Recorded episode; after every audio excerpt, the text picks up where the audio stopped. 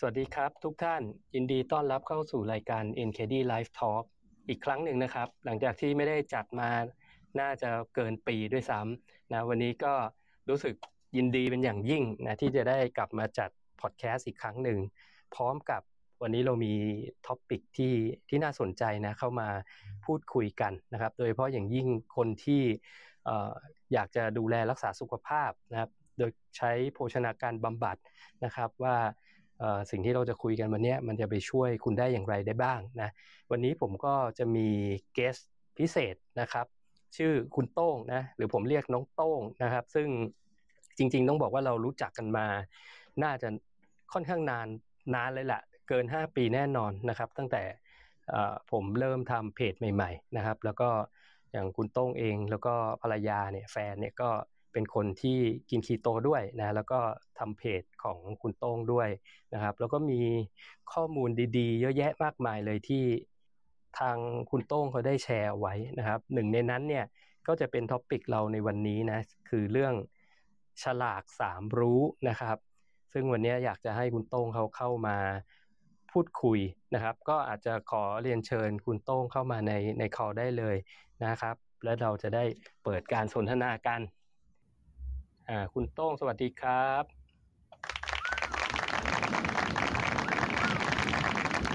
นี่มีเอฟเฟกด้วยนะผมพกเสียงปรบมือตัวเองมาครับพี่ โอ้เยี่ยมมาก เดี๋ยวให้เป็นคน edit เป็นคนใส่ใส่ sound effect แล้วกันโต้งสวัสดีสวัสดีครับ ผมโต้งนะครับ ผมคงจะไม่มีใครรู้จักเท่าไหร่นะครับตงแนะนำตัวเองเลย แนะนำตัวเองหน่อยครับ ก็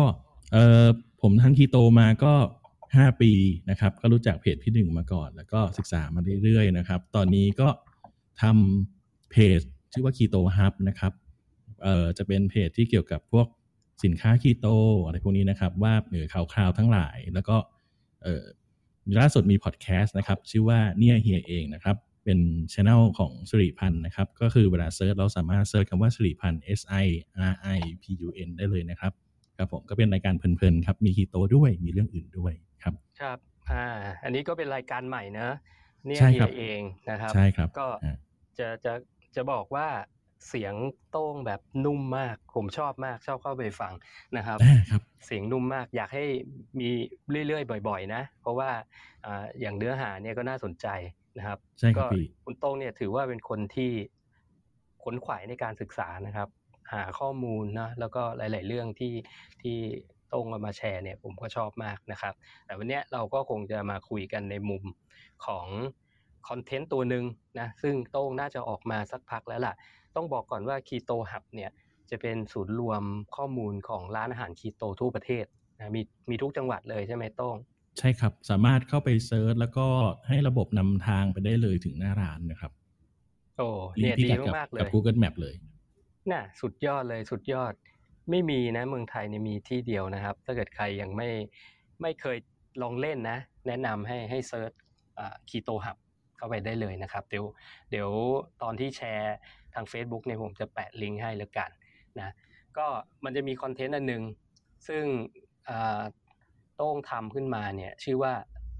ฉลากสามรู้ใช่ไหมครับ ใช่ครับฉลากสามรู้อยากให้อธิบายให้ฟังหน่อยไอคอนเทนต์เนี้ยที่มาที่ไปมันเป็นยังไง แล้วก็จุดประสงค์ของของคอนเทนต์นั้นเนี่ยอยากจะให้สื่อสารอะไรออกไปครับ ได้ครับผมก็คือว่าในเบื้องต้นเลยเนี่ยในเพจของ Keto Hub นะครับก็จะมีลักษณะของการนำเสนอสินค้าที่น่าสนใจนะครับ เราก็จะไม่คัดเกรดอะไรเลยนะครับ ก็คือตั้งแต่โฮมเมดเล็ก ๆ ไปจนถึงแบรนด์ใหญ่ ๆ ก็คือทั้งหมดเนี่ยถ้าเราคิดว่ามันน่าสนใจเนี่ยเราก็ยินดีที่จะมานำเสนอให้ ให้กับคนที่กินคีโตได้ลองดูกันนะครับ แต่ทีนี้เนี่ยมันจะมีข้อกำหนดอยู่นิดนึง ว่าสิ่งที่สินค้าที่จะมาลงในเพจของผมเนี่ยจะอยู่ในกติกาที่ว่าสินค้านั้นๆเนี่ยจะต้องมีสิ่งที่เรียกว่าฉลากสามรู้นะครับ อยู่ในฉลากของสินค้านั้นๆด้วยนะครับด้วยคำที่ว่ามีอะไรบ้างเชิญครับ จะถามว่าอ่าต่อได้เลยครับอ๋อได้ครับ ก็คือว่า ด้วยความที่ว่าคีโตเราเนี่ยจะมีความ sensitive มากกว่า diet อื่น ๆ นิดนึงก็คือว่าเราจะมีข้อกำหนดในเรื่องของคาร์บที่ถ้าเรามีคาร์บที่บริโภคคาร์บเกินเนี่ยมันจะทำให้ร่างกายเนี่ยสวิช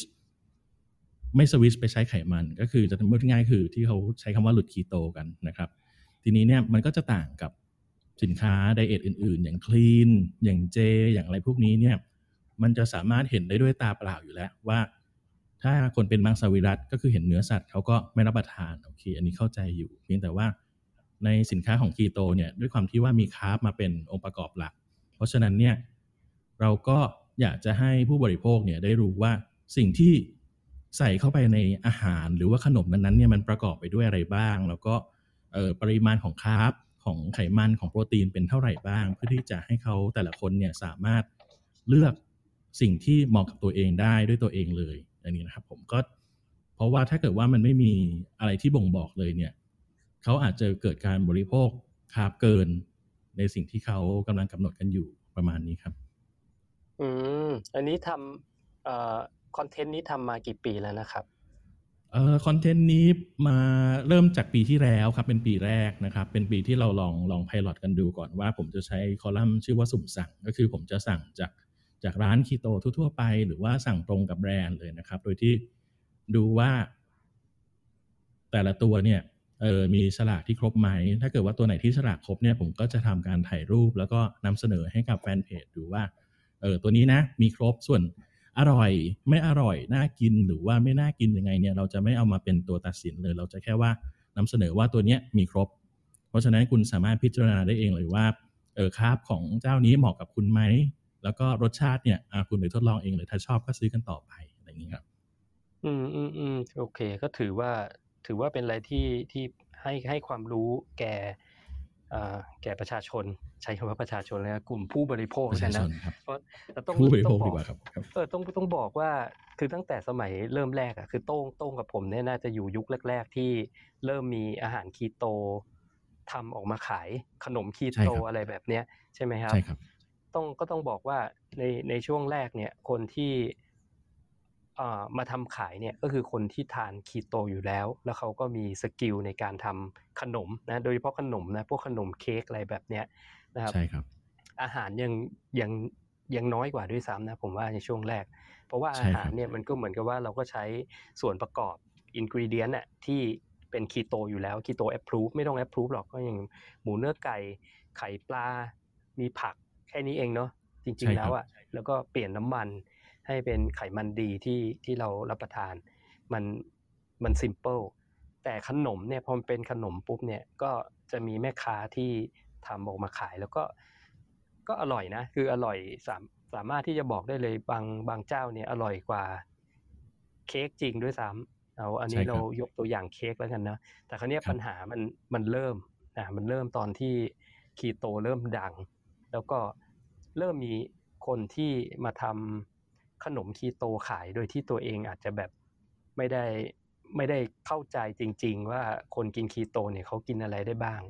กินอะไรไม่ได้ถูกปะใช่ครับ แล้วก็ตลาดก็โตขึ้น คนก็จะหลากหลายขึ้น อันนี้เราเข้าใจกันอยู่ อืมอืมแล้วที่โต้งเจอเนี่ยที่แบบเขาเขาทำโดยเขาไม่รู้เขาอาจจะไม่ตั้งใจนะมีส่วนผสมอะไรบ้างที่เขาเอามาใส่แล้วแบบ มันมันไม่ควรจะเป็นอย่างนั้นนะ จริง ๆ ที่เจอบ่อย ๆ เลยในในยุคก่อนๆนะครับ ก็คือคำว่าพอไม่ใส่น้ำตาลเนี่ยเขาใส่น้ำผึ้งอ๋อจะเป็นอย่างนั้นไป ครับครับ เพราะว่าน้ำผึ้งก็ถือว่ายังมียังมี sugar content อยู่ ใช่ครับซึ่งในช่วงแรก ๆ เนี่ย ถึงช่วงนี้ก็ตามเนี่ยเขาก็จะเปลี่ยนเป็นสารหวานอย่างอื่น ที่คิดคิดตอนนี้ก็จะเป็นพวกอีลิทใช่ไหมแล้วก็หล่อหังกล้วย แล้วก็อะไรนะย่าหวานย่าหวานก็ย่าหวานจะมาก่อนชาวบ้านเลย แล้วก็มาต่อด้วยอิริทแล้วก็มาหล่อหังกล้วย แล้วก็ล่าสุดก็จะเป็นอินูลินกับอะลูโรสที่นิยมกันอ่าใช่ใช่อันนี้พอปัญหามันเกิดช่วงแรก ๆ ก็มันก็อาจจะมีดราม่าด้วยเนาะช่วงช่วงนั้นเนาะว่าเฮ้ยเจ้านี้กินเข้าไปแล้ว มีอาการอะไรแบบนี้สำหรับคนที่ที่อยู่ในโหมดคีโตซิส แล้วแบบยังไม่เคย ยังไม่เคยลองทำคาร์บไซคลิงเขาเขากินเข้าไปเขาก็จะสัมผัสได้ใช่ไหมถึงเป็นที่มาที่ไปนะ ผมคิดว่าที่ที่โต้งออกมาทำสลากสามรู้ครับถูกไหมเพราะว่าจริงๆเรามองว่าเออมันเป็นสิทธิ์ของผู้บริโภคที่ว่าเราควรจะรู้ว่าสิ่งที่เรากินเข้าไปเนี่ยมันคืออะไรบ้าง ทีนี้เนี่ยมันเป็นความรับผิดชอบของคนทำเราเราจะเรียกว่ามันเป็นเอ่อ จรรยาบรรณก็ก็ไม่ผิดนะครับจรรยาบรรณของคนที่ทำเราสิ่งที่ว่าอาหารหรือว่าของรับประทานให้กับให้กับให้กับมนุษย์อย่างนี้เลยว่าครับ ครับเพราะฉะนั้นเราเรามีหน้าที่ที่จะบอกว่า ในนั้นเนี่ยมันประกอบไปด้วยอะไรบ้าง แล้วคุณโอเคกับมันไหมถ้าคุณโอเคกับมันอืมคุณก็ซื้อไปรับประทานแค่นี้เลยครับ อ่า คราวนี้เราเรามาลง detail ดีกว่า คือครับอ่าฉลากสามรู้เนี่ย มันมีรู้อะไรบ้างสามอย่างอยากให้โต้งอธิบายอ่าใช่เอ่อ อธิบายก่อนว่าฉลากสามรู้นี่คือเป็นเป็นแค่การรณรงค์ที่เราอยากให้ผู้ผลิตเนี่ยใส่ลงไปเพื่อแจ้งเป็น information ให้กับผู้บริโภค เราจะไม่ใช่เป็นตราหรือว่าไม่ใช่เป็นสัญลักษณ์ที่จะ approve ว่าเออมันเชื่อใจได้หรือว่าเออตัวนี้คีโตได้แน่นอนนะครับ เราจะแค่ลักษณะว่าเป็นข้อมูลที่ผู้ผลิตเนี่ยกล้าใส่ลงไป เพื่อที่จะบอก คนกินว่าอะไรบ้าง รู้ที่หนึ่งเลยเนี่ยก็คือจะเป็นเรื่องของรู้ส่วนประกอบสำคัญนะครับ ส่วนประกอบสำคัญนี้ก็พูดง่ายๆก็คือวัตถุดิบนะครับอย่างเช่นเออคุณใส่แป้งอะไร คุณใส่เป็นถั่วอัลมอนด์คุณใส่น้ำตาลอะไรสารให้ความหวานอะไรอะไรพวกนี้นะครับ ซึ่งในสัดส่วนตัวนี้เนี่ยมันก็จะช่วยให้ผู้บริโภคเนี่ยตัดสินใจได้ว่าโอ้มันมีอะไรอยู่ในนั้นบ้าง แล้วมันมีอะไรที่มันเขารู้สึกว่าไม่คีโตเพียงพอกับเขาหรือเปล่าเราใช้คำนี้นะครับ เพราะว่าเราจะ ไม่มีคำว่าอันไหนคีโตหรือไม่คีโตใช่ไหมครับ ครับ อันนี้ก็คือแค่แค่บอกส่วนผสมแหละว่าส่วนผง่ายสๆถูมกไหมต้องใช่บอกคเปรัอบร์ส่วเซ็นนผต์ไหมสมต้องต้องบอกเปอร์เซ็นต์ไหมว่า จริง ๆ ถ้าสามารถบอกเปอร์เซ็นต์ได้ก็ดี เพราะว่าถ้าดูจริงๆแล้วเนี่ยเออสินค้าต่างๆ ที่เราไปซื้ออย่างในเซเว่นอะไรพวกเนี้ยเขาก็บอกเป็นเปอร์เซ็นต์หมดอยู่เหมือนกัน อันนั้นเขาโดนบังคับใช่ออยใช่ไหมใช่ แต่ขนมคีโตก็ต้องเรียนก่อนว่าเราในช่วงแรกนะในช่วงนี้อาจจะมีแล้วนะ ก็คือในช่วงแรก ๆ เนี่ยมันมันไม่ได้แบบทำทำขายแมสไม่ได้แบบเป็นต้องไปขอออยทำสลากอะไรใช่ให้มันแบบเป็นเรื่องเป็นราวถูกป่ะมันก็ใช่คือครัทำบแล้วก็เอามาขายกินเลย ใช่ครับ โดยโดยเฉพาะขนมเนี่ยมันอายุมันสั้น อายุมันใช่สั้นมาก เพราะว่าเราเราใช้เนยก็เนยแท้ใช่ไหมครับอ่าพวกถ้าเป็นแป้งนี่เขาก็ใช้อะไรแทนนะ เป็นพวก ก็จะเป็นพวกเอ่อเรียกว่าถั่วบดแล้วกันครับถั่วบดอ่าถั่วบดมาใช้แทนอะไรแบบนี้ใช่ใช่ไหมจะคอัลรับมอนด์จะอะไรก็ว่ากันไป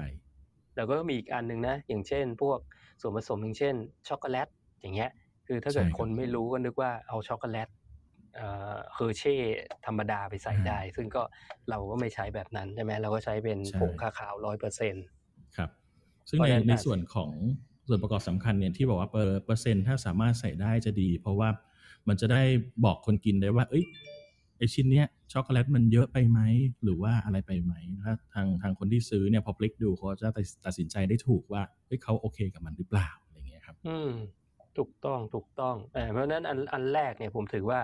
มันควรจะต้องมีใช่ครับแล้วก็จริง ๆ ก็ไม่ใช่ว่าเฉพาะของคีโตนะครับของไดเอทชนิดอื่นก็ต้องมีเหมือนกันอย่างเช่นควรพวกอะมีเจใช่ครับอย่างเงี้ยเจอ่าแบบเนี้ยเอ่อ ก็ต้องระบุให้ให้ชัดเจนถูกป่ะไม่ใช่แอบใส่น้ำมันหมูอย่างเงี้ยมันใช่ครับมันก็ไม่ใช่ที่ใช่ไหมเออหรือแม้แต่ว่าใส่ใส่ของที่คีโตจริง ๆ หรือว่าใส่ของที่เจจริง ๆ ก็ตามเนี่ย แต่ว่าสัดส่วนของวัตถุดิบนั้นๆเนี่ยบางครั้งเนี่ยผู้บริโภคเขาก็คอนเซิร์นอยู่ว่าเอ้ยเขาไม่อยากจะกินอันนี้มากไปไม่อยากอันนั้นมากไปแต่พอดีบอกถ้าอบมาเป็นขนมเป็นก้อนหนึ่งแล้วเนี่ยมันดูไม่รู้เรื่องก็มี อะไรอย่างเงี้ยครับอ่าใช่ใช่ครับแต่เดี๋ยวท้ายๆเดี๋ยวจะมีพูดเจาะตรงนี้แล้วกันเพราะบางคนก็ครับอาจจะแบบประมาณว่า น้ำปลากินไม่ได้ถึงขั้นใช่ต้องรู้ยี่ห้ออะไรแบบเนี้ยอ่าแต่โอ้อะรู้ครับรู้แรกเราเรายังไม่ได้ลงลึกงั้นนะเอาครับแค่ว่าอินกิเดียนคือส่วนประกอบในการทำอาหารคืออะไรบ้าง ถ้าบอกใช่เปอร์เซ็นต์ครับได้ก็ยิ่งดี อันนี้รู้แรกนะครับครับก็ถือว่าโอเคนะ ถือครับว่าควรคนที่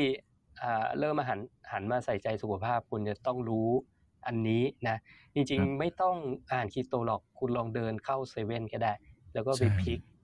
พลิกพวกส่วนประกอบอะของครับอาหารหรือว่าสิ่งที่เขาขายในในร้านสะดวกซื้อเนี่ย คุณจะเห็นอะไรเยอะแยะมากมายเลยอย่างเช่นคำว่าเนยขาวแบบเนี้ยครับอย่างเนยขาวเนี่ยเราสำหรับคนดูแลสุขภาพไม่ควรกินอยู่แล้ว ไม่ต้องคีโตหรอกคนทั่วๆไปก็ไม่ควรกินใช่ไหมหรือว่าใช่ครับอ่าใช้น้ำตาล ปริมาณสูงคนเขาเขาก็จะเขียนน้ำมีน้ำตาลอยู่สามสิบเปอร์เซ็นแบบเนี้ยเราก็ต้องเอะไว้ก่อนว่า เอ้ย ควรจะกินดีหรือไม่กินดีนะครับ เพราะฉะนั้นรู้แรกเนี่ยถือว่าสำคัญ ครับ อ่า ให้ผ่านให้ผ่านดีครับมากอืมรู้รู้ที่ที่สองสองคืออะไรรู้ที่สองก็จะเป็นรู้สารอาหารที่ได้รับนะครับ สารอาหารตัวนี้ก็จะเป็นคาร์บโปรตีนแล้วก็แฟตก็ อืมอาจจะใส่แคลไปด้วยได้ก็ดี เพราะว่าอะจริง ๆ แล้วคนกินคีโตแล้วก็มีหลายสายสายนับแคลสายไม่นับแคลทีนี้เนี่ยข้อมูลตรงนี้เนี่ยเออให้ไว้ก่อนก็จะครอบคลุมกับผู้บริโภคทุกทุก section นะครับผมครับอ่าซึ่งข้อมูลนี้ก็เป็นข้อมูลมาตรฐานเนอะสำหรับฉลากถ้าครับถ้าสมมุติว่าเขาไปขออย.อันเนี้ยต้องมีอยู่แล้วทีนี้ใช่ครับมีมีนิดนึงที่อยากจะ comment ก็คือว่า ถ้า ถ้าเขาขอออยเนี่ยไอ้พวกสลากพวกเนี้ยข้อมูลเนี่ยเขาจะได้จากการตรวจ การตรวจจริง ๆ นะ ก็คือว่าต้องใช่ไปไปเข้า lab เสียเงินอะไปเข้าแลบนะครับใช่ครับ ยกตัวอย่างเอ่อที่ผมทราบมาก็คือว่าขอตัวหนึ่งประมาณเท่าไหร่นะหมื่นห้าป่ะต่อหนึ่งเมนู หรืออาจจะเยอะกว่านั้นอะถ้าเอาออกเป็นฉลากเลยอย่างนั้นใช่ครับอ่าอาจจะเยอะกว่านั้นคือมีค่าใช้จ่ายแล้วว่าง่ายๆนะครับใช่ครับ เพราะฉะนั้นในอ่าคนในในอาหารที่แบบ ขายตามร้านคีโตทั่วไปเนี่ยผมไม่คิดว่าเขาส่งตรวจนะครับใช่ไหมเขาก็ต้องใช้วิธีการกะคำนวณคำนวณเอาเองใช่คคำนรัวบณเอาเอง อาจจะใช้พวกเอ่อพวกแคลอรี่ tracker ต่างๆ ไม่บอกยี่ห้ออะไรกันเนอะอ่าใช่ครับซึ่งมีมันตัวก็ยอดจะนิยมของเขาอยู่อ่ามันก็จะระบุออกมา บางคนผมเห็นนะ บางคนเขาก็มีเขาเรียกว่ามีหมายเหตุด้วยนะ บอกอ่าโปรตีนครับอ่าแฟตเรียบร้อย แล้วก็ วงเล็บว่าข้อมูลจากแคลอรี่ tracker ยี่ห้อไหนก็ว่าไป อะไรแบบนี้ใช่ตรงนี้ครับต้องต้องคิดว่ามันมันรับได้ไหมหรือมันโอเคไหมโอเคกว่าไม่มีถูกไหมใช่ถ้าบอกว่าโอเคไหมเนี่ยคงตอบว่าโอเคกว่าไม่มี เพราะว่าเออมันก็อาจจะเป็น tools เป็นเครื่องมือที่ที่เขาสามารถใกล้ตัวที่สุดเท่าที่จะทำได้ เพียงแต่ว่าเขาอาจจะต้องลงรายละเอียดในการใช้แอปพลิเคชันตัวนี้หน่อย เพราะว่า detail มันจะค่อนข้างเยอะข้อมูลต่างๆ ที่ใส่ลงไปในนั้นเนี่ยจะคล้ายๆวิกิพีเดียครับก็คือว่า ไม่ว่าใครก็ตามเนี่ยสามารถ add ตัว ingredient เข้าไปได้ เพราะฉะนั้นเนี่ยโอกาสที่เออสารอาหารของ ingredient นั้นน่ะจะผิดพลาดเนี่ยก็มีเยอะอยู่เหมือนกันใช่ใช่อย่างผมก็เป็นคนที่ใช้พวก tracker มามานานนะ ก็จะรู้ว่าถ้าเราจะแอด สารอาหารอะไรหรือว่าอาหารเนี่ยเข้าไปสักครับตัวหนึ่งอะมันจะขึ้นมาแบบเยอะมากซ้ำกัน ผมยกตัวอย่างง่ายๆอะอย่างเช่น น้ำตาลเนี่ยอาจจะไม่ค่อยมีเดาเท่าไหร่ เพราะว่ามันจะมาตรฐาน ถ้าไปเจออย่างอ่าอะไรดีวะเอาหมูก็ได้หมูสับอะไรแบบเนี้ยฮะมันจะขึ้นมาเยอะมากนะ ถ้าเป็นภาษาอังกฤษมันก็จะเป็นแบบอาจจะเป็น pork mince ใช่ไหมใช่ pork เฉยๆหรือว่าอะไรแบบนี้มันขึ้น ขึ้นมาเยอะหลาย item อะแล้วแต่ว่าใครใส่ เพราะฉะนั้นหลักการของผมที่ใช้ก็คือผมจะดูอันที่เขาติ๊กสีเขียว อ่าถูกต้องครับสีเขียว แสดงว่ามัน certify มาระดับหนึ่งแหละ ใช่ครับ เป็นออฟฟิว่าเชีข้ยอลมูอ่าเป็น official ไม่มั่วนะครับ พวกเนี้ยถ้าเกิดคนที่เอาไปคิดสารอาหารแล้วใช้ตัวพวกเนี้ยก็ถือว่าอ่าอยู่ในความแม่นยำที่รับได้เนาะใช่ที่รับได้ในการที่เอามาทำฉลากนะครับ แต่ก็ยิ่เหงสำหรักับบที่เราฮะ สำหรับคนคนคีโตที่ซีเรียสคาร์บมาก ๆ เลยเนี่ย ในแอปพลิเคชันตัวนั้นเนี่ย สังเกตได้ง่าย ๆ คือไข่ ไข่เนี่ย มันสามารถมี choice ไปถึงว่าคาร์บศูนย์ได้เลยก็มีนะครับ อืม บางตัวมีคาร์บอะไรแบบไข่นี้ปกติจะมีคาร์บอยู่นิดนึง แต่ว่าคือมันมีนิดนึงอยู่เพียงแต่ว่า เออในตัวที่ที่คน add up เข้าไปบางคนใช้วิธีเขาปัดเศษทิ้ง คือไม่ถึงหนึ่งเนี่ยเขาก็ปัดเป็นศูนย์ไปเลย ทีนี้คนที่ใช้ต่อเนี่ย ถ้าใช้ปริมาณที่มันมากขึ้นเนี่ย มันก็จะคงค้างเป็นศูนย์อยู่เหมือนเดิมอยู่ ใช่ใช่ใช่อันนี้เล่าเป็นข้อมูลเนอะอย่างคนใช่ที่เขาครับทำทำอาหารเนี่ย สมมุติทำเค้กมาก้อนหนึ่งแล้วเขาเอ่อใช้ส่วนประกอบอะไรบ้างในเค้กก้อนนั้นน่ะ แล้วก็บวกบวกค่าแคลอรี่โปรตีน fat ไขมันเรียบร้อยเนี่ยครับสมมุติว่าเขามันหั่นหั่นออกมาเป็นแปดก้อนได้เนี่ยครับเขาก็จะไปเขียนตรงนั้นว่าในในฉลากอะนะ ก็คือหารแปดอะเป็นหนึ่ง serving size เนี่ยเป็นเท่าไหร่บ้างอ่าเพราะฉะนั้นคนที่อ่านฉลากนี่ก็ต้องรู้เรื่องของ serving size ด้วย เพราะบางใช่ทีครับมันก็อาจจะมีการทำให้ confuse ได้อย่างเช่นโอ้ carb ต่ำมากเลย แต่ปรากฏว่าถ้าคุณกินหมดกล่องนั่นแหละ carb เกินใช่แบบครับนี้ก็ก็เป็นอะไรที่คนที่อ่านฉลากก็ต้องรู้เหมือนกัน ต้องเรียนรู้ด้วยใช่ครับใช่ไหมเพราะนั้นผมว่าไอ้รู้ที่สองเนี่ยก็เป็นรู้ที่ ใช้กับอาหารประเภทอื่นก็ได้ เช่นเดียวกันนะแล้วเราก็สามารถที่จะทราบคร่าวๆแหละว่าวันนี้เรากินคาร์บไปเท่าไหร่แล้ว จากสิ่งที่ระบุหลังกล่อง แล้วสำหรับสิ่งคนคนที่ซื้อกินนี่ก็อย่างที่พี่หนึ่งพูดมันก็สำคัญเลยว่า พอเราเห็นฉลากที่ที่อยู่บนหน้าขนมนั้นๆ เป็นอย่างนั้นแล้วปุ๊บเนี่ยเราก็เราก็ต้องเข้าใจว่าเขาก็คิดมาจากแอปพลิเคชันตรงนั้นเหมือนกัน ทีนี้เนี่ย การที่เราจะกินขนมคีโต จากจาก homemade หรือว่าจากคนที่ที่ทำด้วยการคิดเองเนี่ย เราก็ไม่ควรที่จะกินปริมาณ carb ต่อวันให้มันปริ่ม เพราะว่าถ้าจะ play safe ง่ายๆเนี่ยคุณบวกไปเลยสิบหรือสิบห้าเปอร์เซ็นจากหน้าฉลากจะจะลดทอนโอกาสที่คุณจะ carb เกินต่อวันได้ เพราะว่าต้องเผื่อความผิดพลาดให้ด้วยนะครับ ผมเพราะว่าเออวัตถุดิบต่างๆเนี่ยมันของธรรมชาติใช่ไหมครับ ผลไม้ คีโตที่ใส่บางบางบางฤดูกาลหวานกว่า บางลูกใหญ่กว่า หรือว่าเออ content ของไข่ไข่แดงไข่ไข่ขาวไข่เบอร์อะไรที่ไม่เท่ากันอะไรพวกนี้เนี่ยเพราะฉะนั้นเนี่ยการที่สมมุติว่าเรา set up ว่าเออเป็นอุดมคติก่อน 20 กรัมต่อวันเนี่ย แล้วคุณกินขนมไปปริ่ม 20 เลยเนี่ยแสดงว่าคุณมีโอกาสที่จะเกิน 20 ค่อนข้างมากอ่าเพราะฉะนั้นเนี่ยถ้าจะ play safe ไว้คือ 10%บวกเผื่อไว้ก่อนเลยจะทำให้คุณกินคีโตได้ผลกว่า นะครับครับครับจริงๆก็อย่างที่บอกคือมันใช้กับทุก diet ได้นะอันนี้เล่าให้ฟังขำๆนะ มันมีเพื่อนคนหนึ่งจริงๆคนที่ตามผมก็อาจจะรู้จักนะน้องอา Flex Training Studio ก็เคยคุยกันนะครับเขาก็ชอบกินนะ ขนมคีโตเขาพูดมาคำหนึ่งเขาบอกว่าเนี่ยคือธรรมดานักพอกกายต้องกินไขมันอยู่แล้วใช่ไหมบางคนก็จะใช้เป็นกินน้ำมันมะกอกพวกเนี้ยคือ กินเป็นช้อนนะหรือว่าไปไปราดอาหารแบบเนี้ยที่เขาอยากจะคือคือคนที่ดูแลสุขภาพแบบนั้นเนี่ย โดยเฉพาะนักพอกกายเขาจะเขาจะ calorie counting ก็คือเขาจะนับเลยวันนี้เขาต้องกิน carb เท่าไหร่โปรตีนเท่าไหร่ไขมันเท่าไหร่ ซึ่งเขากินไขมันนะเขาก็บอกว่าเนี่ยพี่ผมกินเค้กมะพร้าวเนี้ยเขาก็อ่านฉลากนะเขาบอกโอ้โหไขมัน เท่านี้โอเค ดีกว่าไปกินน้ำมันมะกอกนะพี่ ผมว่าอะไรแบบเนี้ยซึ่งมันก็เป็นอะไรที่จะไป apply ใช้ได้กับทุก diet นะครับ ใช่ครับ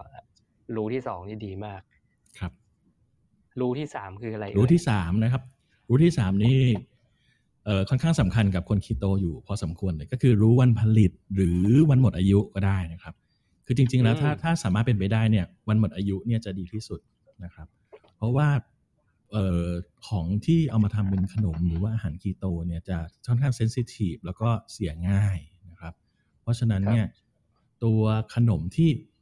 วางขายตามร้านหรือว่าส่งไปให้ที่บ้านเนี่ย ถ้าไม่มีจุดนี้มาปุ๊บเนี่ย คนที่กินเนี่ยเขาก็จะไม่ทราบว่าเฮ้ยมันมันผลิตมาเมื่อไหร่ หรือว่าเอ๊ะมันทำมานานแล้วหรือยังใกล้จะหมดอายุหรือเปล่าแล้ว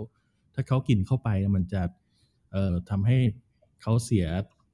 ท้องเสียหรือว่าไม่สบายอะไรพวกนี้หรือเปล่า มันก็เป็นสุขลักษณะสำคัญของของจริง ๆ ก็คืออาหารทั่วๆไปควรมีตรงนั้นอยู่แล้วนะครับ ว่าสิ่งที่ถืออยู่ในมือเนี่ย มันทำมานานแค่ไหนแล้ว จริง ๆ บางทีกินเข้าไปก็รู้เลยนะ ว่าว่ามันเก่าหรือเปล่า ใช่ครับอาหารคีโตมันอย่างขนมเนี่ย ถ้าเกิดมันมันมันทิ้งไว้นานเนี่ยไอ้พวกน้ำตาลเทียมมันก็จะขึ้นเป็นเกล็ดใช่ไหมมันก็จะขึ้นเป็นเกล็ดเป็นเม็ดทรายเป็นอะไรแบบเนี้ยเราก็สามารถรู้ได้จากการกินนั่นแหละ แต่เขียนไว้มันก็ดี เขียนไว้ก็ดี เพราะว่าถ้านับถ้านับระยะเวลาแล้วนะครับ พี่ก็คือว่าตั้งแต่เขาเริ่มทำใช่ไหมครับ ถ้าเกิดว่าเขาทำเสร็จปุ๊บเขาต้องทำเยอะส่งหลายร้านขึ้นมา เขาต้องมีการสตอต้องมีการเก็บเอาไว้ประมาณหนึ่งก่อน เพราะว่าเขาจะค่อยๆ ไล่ทำให้มันให้มันได้ยอดที่จะส่งร้าน ส่งไปที่ร้านปุ๊บมันอยู่ในร้านเนี่ยนานแค่ไหนละกว่าที่ลูกค้าจะเข้าไปหยิบ เพราะฉะนั้นเนี่ยถ้าเขาติดสติกเกอร์ หรือว่าติด ติดตัววันหมดอายุเอาไว้เนี่ย ทางลูกค้าเขาจะดูแล้วก็จะอุ่นใจขึ้นดีกว่าอืม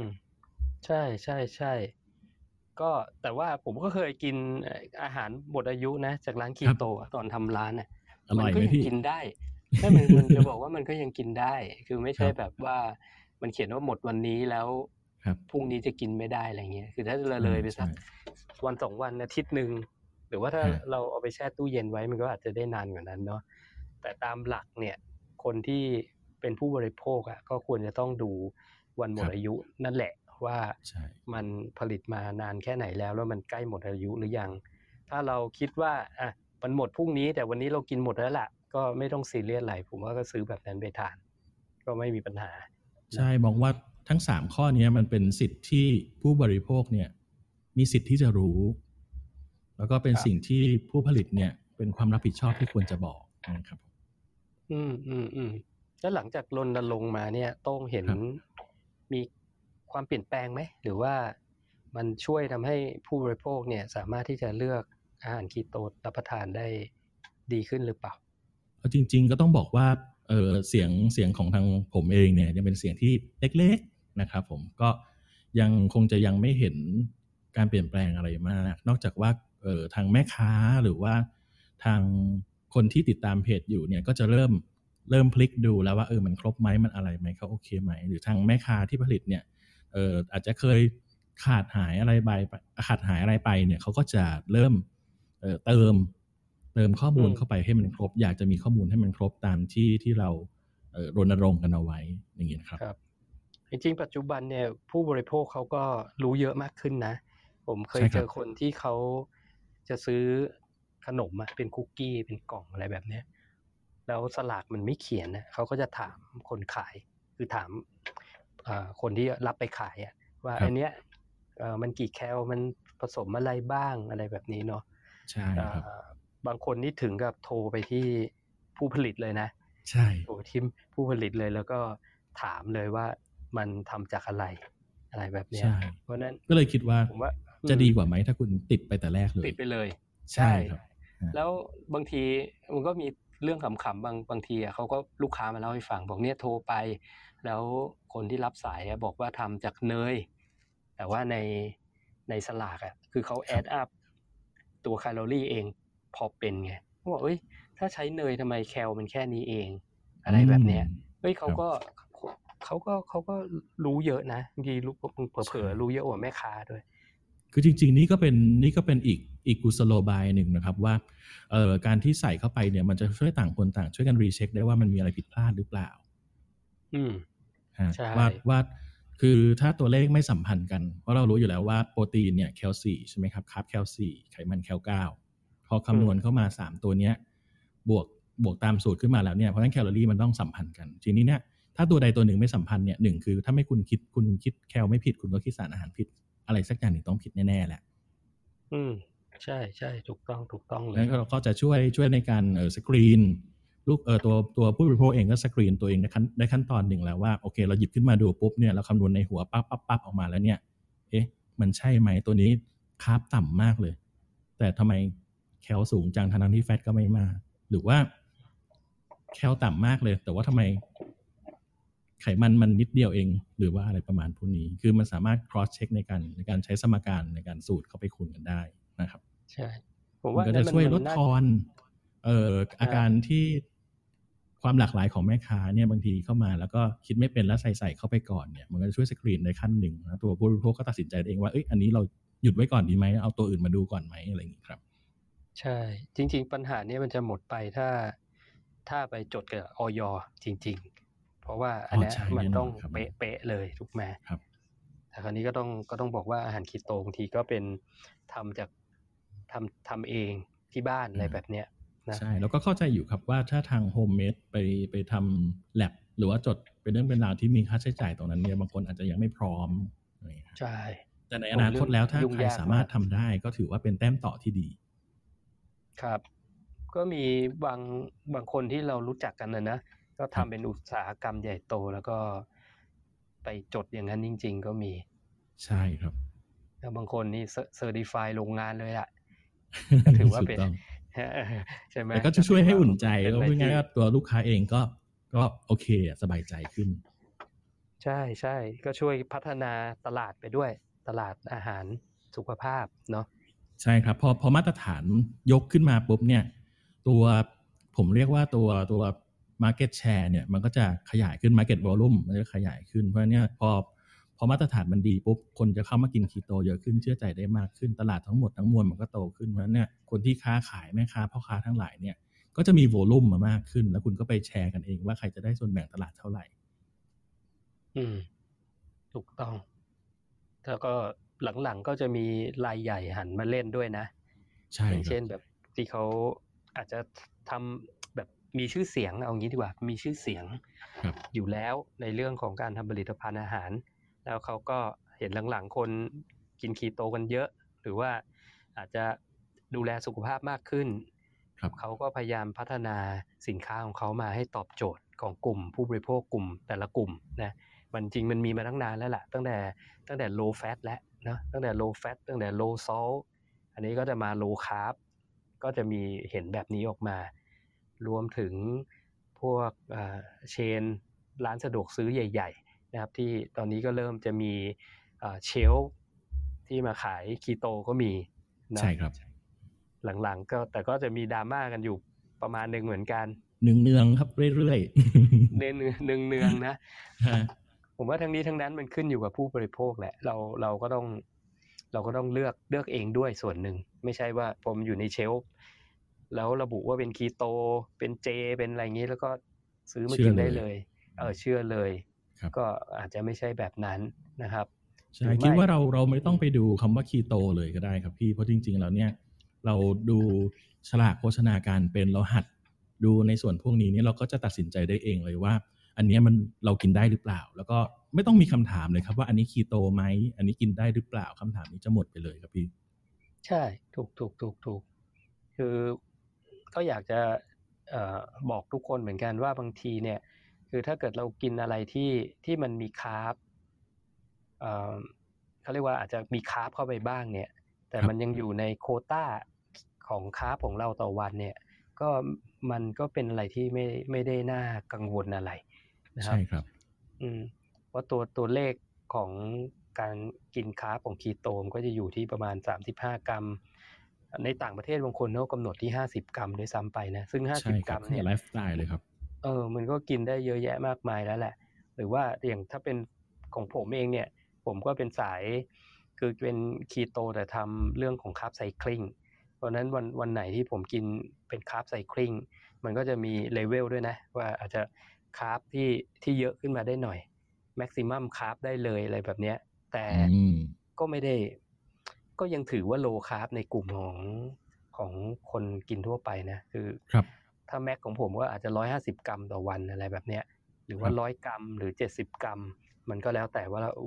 เอ่อให้เหมาะสมกับกิจกรรมส่วนตัวนะครับ ใช่ครับพี่เออแต่ถ้าเราไม่ได้แบบใช้แรงเยอะไม่ได้ไปยิม หรือว่าเป็นวันพักอย่างเงี้ยบางบางทีเราก็จะกินปกติของเราก็คือเป็นเป็นคีโตอยู่แล้ว แบบเนี้ยมันก็สามารถที่จะไปประยุกต์ใช้ได้ในการที่เราจะเลือกอาหารรับประทานเนาะ โดยที่ใช่ครับไม่ต้องไปแบบโหซีเรียสมันมากว่าเฮ้ยโหวันนี้ใช่กินคาร์บไปยี่สิบกรัมแล้ว หรือว่าเกินไปห้ากรัมแล้วอะไรเงี้ยมันครับจะใช้ชีวิตลำบากไปนิดนึงใช่ให้มองมองแก่นของมันแล้วใช้ชีวิตให้ง่าย ๆ ก็โอเคแล้วครับ เข้าใจกลไกมันก็พอ ใช่ถูกต้องเลย ต้องเลย แล้วเอ่ออันเนี้ยพอเรามีหลักการประมาณเนี้ยในการที่ครับจะรู้สลากสามรู้เนี่ย ครับต้องคิดว่า ผู้บริโภคเนี่ย ถ้าไปเจออาหารและขนมอะไรที่ที่ไม่มีสลากเนี่ยเขาครับเขามี option อะไรบ้าง ลองซื้อไปกินหรือว่าอะไรแบบนี้ไหมหรือว่าไม่กินเลยคือจะถามคำแนะนำนะครับ พี่ถ้าไม่ได้บอกอะไรมาเลยเนี่ย มันก็ไม่สามารถรู้อะไรได้เลยเหมือนกันว่าข้างในเป็นยังไง แต่ถ้าอยากกินแล้วก็มองว่าเออชิ้นมันก็เล็กนิดเดียวก็ ก็ลองกินดูก็ได้ครับว่ามันจะมีเอฟเฟกต์อะไรกับเรากับเราหรือเปล่า เพราะจริงๆเนี่ยถ้าปริมาณน้อยๆมันก็ไม่ได้มีเอฟเฟกต์อะไรอยู่แล้ว ไม่น่าซีเรียสอืมใช่แต่ว่าถ้าถูกต้องถ้าคุณชอบของขนมตัวเนี้ยชิ้นเล็ก ๆ ชอบมากเลย แต่ว่าไม่มีฉลากสักทีหนึ่งอะคุณก็ลองติดต่อไปทางผู้ผลิตดูว่าช่วยทำให้หน่อย อืมหรือว่าอ่าโทรไปถามก็ได้ว่าทำใช่จากอะไรแบบนี้ใช่เนาะครับ มันก็จะมีอยู่สองกรณีก็คือว่า ทางทางผู้ผลิตเองเนี่ยอาจจะทำที่หน้าเพจเอาไว้นะครับก็ลองเข้าไปดูว่าเขามีบอกหรือเปล่า แต่ถ้าทางนี้ทั้งนั้นแล้วปลายทางของมันเนี่ยผมคิดว่า ถ้าสามารถทำตัวฉลากสามรู้เนี่ยอยู่ที่ผลิตภัณฑ์ได้เลยตั้งแต่แรกเนี่ยก็จะดีที่สุดครับ เพราะว่ามันจะลดอืมการสื่อสาร เพิ่มการตัดสินใจนะณหน้าตู้ได้ทันทีด้วยวันนี้ครับจะช่วยผมว่ามันจะช่วยให้คนขายได้ง่ายขึ้นมากกว่าครับใช่จริงผมคิดว่า มันไม่ได้ผิดอะไรถ้าเราจะชิมนะ แล้วใช่จครับริงๆคนที่ที่เอ่อหันมาดูแลสุขภาพแล้วกินอาหารแบบนี้มาสักพักหนึ่งอะลิ้นเราจะวัดได้เอง ว่าเฮ้ยมันไม่ใช่แล้วอันเนี้รยสชาติมัมันนแปลกรสชาติมันแปลกๆอันเนี้ยเราเราก็จะรู้นะครับ เพราะฉะนั้นเราเราต้องต้องชิมชิมได้อะคือจะบอกว่าคือบางคนเนี่ยจะใช้คำว่าชิมไม่เป็น คือกินต้องกินเยอะอะไรแบบเนี้ยๆ โอ้ใช่คซื้รัอบอันนั้นน่ากลัวเออ ซื้อขนมมาบางทีบางทีเค้กเค้กก้อนหนึ่งอะบางทีผมกินครึ่งหนึ่งนะแล้วก็ให้แฟนกินครึ่งคนละครึ่งก็พอแล้วอะไรแบบเนี้ยไม่ได้ไม่ได้ต้องหิวโซขนาด ต้องกินมันจะกลับไปสี่คำห้าที่ก้ผอนมพูดบ่อยๆอะพี่ปริมาณสำคัญกว่าประเภทครับ ใช่ถูกอืมเพราะฉะนั้นคำว่าชิมเนี่ยบางทีมันไม่อยู่ในพจนานุกรมของของคนหลาย ๆ คนนะครับเพราะฉะนั้นชิมก็เป็นอันหนึ่งนะที่ที่ช่วยเราได้เหมือนกัน ว่าใช่ครับเฮ้ยถ้าชิมแล้วมันมันโอเคนะ เรากินแล้วเราไม่ได้รู้สึกว่ามันมีเอฟเฟกต์กับร่างกาย เราก็น่าจะเป็นอาหารตัวหนึ่งที่เราใช้ใช้กินได้อะไรแบบเนี้ยคือทั้งของข้าวของหวานนะ ผมคิดว่าการชิมก็เป็นอะไรที่ช่วยช่วยเราได้เหมือนกัน ชนิดหนึ่ง เพราะว่าบางทีเอฟเฟกต์บางตัวอย่างผมเองเนี่ยจะรู้เลย ถ้าเจอผงชูรสเนี่ย น่าจะชาอะไรแบบเนี้ยอืมยกตัวอย่างนะ หรือว่าถ้ากินอะไรที่มันหวานเกินไปรสหวานเนี่ย มันจะโดดมาก คือจะรู้เลยว่าโอ้โหหวานจากน้ำตาลจริง หรือว่าหวานจากน้ำตาลเทียมก็รู้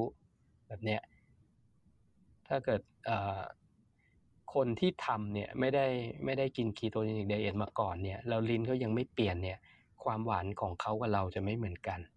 ใช่ครับ ของเราแบบหวานนิดเดียวก็คือหวานมากแล้วอะไรประมาณเนี้ยเนาะมันสัมผัสได้พี่สัมผัสได้สัมผัสได้ ครับก็น่าจะเป็นข้อมูลอันหนึ่งที่ดีนะสำหรับผู้ฟังเอ่อรายการในวันนี้นะครับ สามารถที่จะลองเอาไปใช้ดูได้หรือว่าถ้ามีใครมีประสบการณ์อย่างไร สามารถที่จะคอมเมนต์มาเอ่อตามสื่อที่เราแชร์ออกไปได้นะครับจะได้แลกเปลี่ยนข้อมูลกันเนาะก็จริงๆสำหรับวันนี้เนี่ย ผมคิดว่าตอนนี้เราคุยกันสี่สิบประมาณสี่สิบนาทีแล้วโอ้ครับก็ก็คิดว่าเร็วไหมเร็วนะพี่ time time fly มาก ก็ถือถือว่าวันนี้มีมีประโยชน์นะ แล้วก็มีข้อมูลดี ๆ มากมายเลย ต้องบอกว่าโต้งกับผมเนี่ยมีอะไรที่คอมมอนกันหลายอย่างเลยอะครับก็เดี๋ยวอยากจะจัดอีกยเราต้องเจอกันใหม่ครับ เราต้องเจอกันใหม่เราต้องเจอกันใหม่ แล้วเดี๋ยวจะหา topic ดีๆ มาคุยให้ฟัง อาจจะไม่ใช่เป็นเรื่องคีโตอย่างเดียวแล้วแหละอาจจะใช่หลายๆเรื่องก็ได้หลายเรื่องนะครับหลายๆเรื่อง เยอะมากเลยแหละ เนาะอย่างวันนี้เราช่วงหลังๆ เราคุยกันเรื่องเกียร์เยอะนะเกียร์คือใช่อุปกรณ์ audio อะไรแบบเนี้ยนะฮะนะซึ่งก็เป็นเออ topic ที่เอามาคุยได้นะว่าเอ้ย setup คุณเป็นยังไง setup ผมเป็นยังไง แล้วมันใช่ก็ครับอาจจะไปเอ่อผู้ฟังหลาย ๆ ท่านก็อาจจะสนใจเรื่องพวกนี้นะครับ โอ้ยหลายเรื่องหลายเรื่อง เดี๋ยววันหลังเรามาเจอกันใหม่นะโต้งนะ ได้ครับพี่ เออแล้วก็วันนี้เนี่ยต้องต้องขอขอบคุณน้องโต้งมากๆ แล้วก็เดี๋ยวอาจจะฝากติดตามเดี๋ยวผมจะมีลิงก์ให้นะครับ ว่าขอบคุณครับคอนเทนต์ของน้องโต้งเนี่ยอยู่ที่ไหนบ้างก็มีคีโตหับนะครับ แล้วก็มีพอดแคสต์ครับอันใหม่เนี่ยเฮียเองเนี่ยเองครับอ่าเนี่ยเฮียเองเดี๋ยวจะมีepisode ใหม่ขึ้นมาไหมครับเนี่ยเฮียเองตอนนี้ปล่อยมีไปครับสองอันแล้วใช่ป่ะสองครับกับสามกำลังจะขึ้นครับ หัวโอ้เปิดจะเป็นคุณเชอรี่ร้าน OIC ครับ โอ้เดี๋ยวรอฟังเลย เดี๋ยวรอฟังเลยนะครับครับก็ผมสำหรับวันนี้ผมคิดว่าโต้องมีอะไรจะปิดท้ายรายการไหมสามารถที่ก็จะฝากได้สำหรับคนคีโตนะครับก็คือสองเรื่องเรื่องที่หนึ่งก็คือว่าคุณไม่ต้องไปเอ่อกำหนดกาเกณฑ์อะไรมากนะครับ ทุกอย่างเนี่ยขอให้ลงไปอยู่ในคำว่าปริมาณเนี่ยมันสำคัญกว่าประเภทนะครับ แล้วก็เรื่องที่สองก็คือว่าสินค้าของกินต่างๆ ที่คุณจะเลือกซื้อเนี่ยก็อยากจะรณรงค์ให้อยู่ในฉลากสามรู้ หรือว่าถ้าเอ่อ คนที่คุณซื้อประจำแล้วคุณคุณโอเคกับเขาแล้วก็ยังไม่มีในส่วนนี้คุณลองช่วยๆกันบอกต่อๆกันไปนะครับรณรงค์ให้มีฉลากสามรู้อยู่ในสินค้าเลย จะช่วยให้วงการเราเนี่ยไปได้ไกลขึ้นเยอะเลยครับ โอเค โอ้ขอบคุณมากครับ ปิดได้สวยมาก ก็ยังไงก็ตามนะครับ รอคอยติดตามผลงานของคุณโต้งนะครับ แล้วก็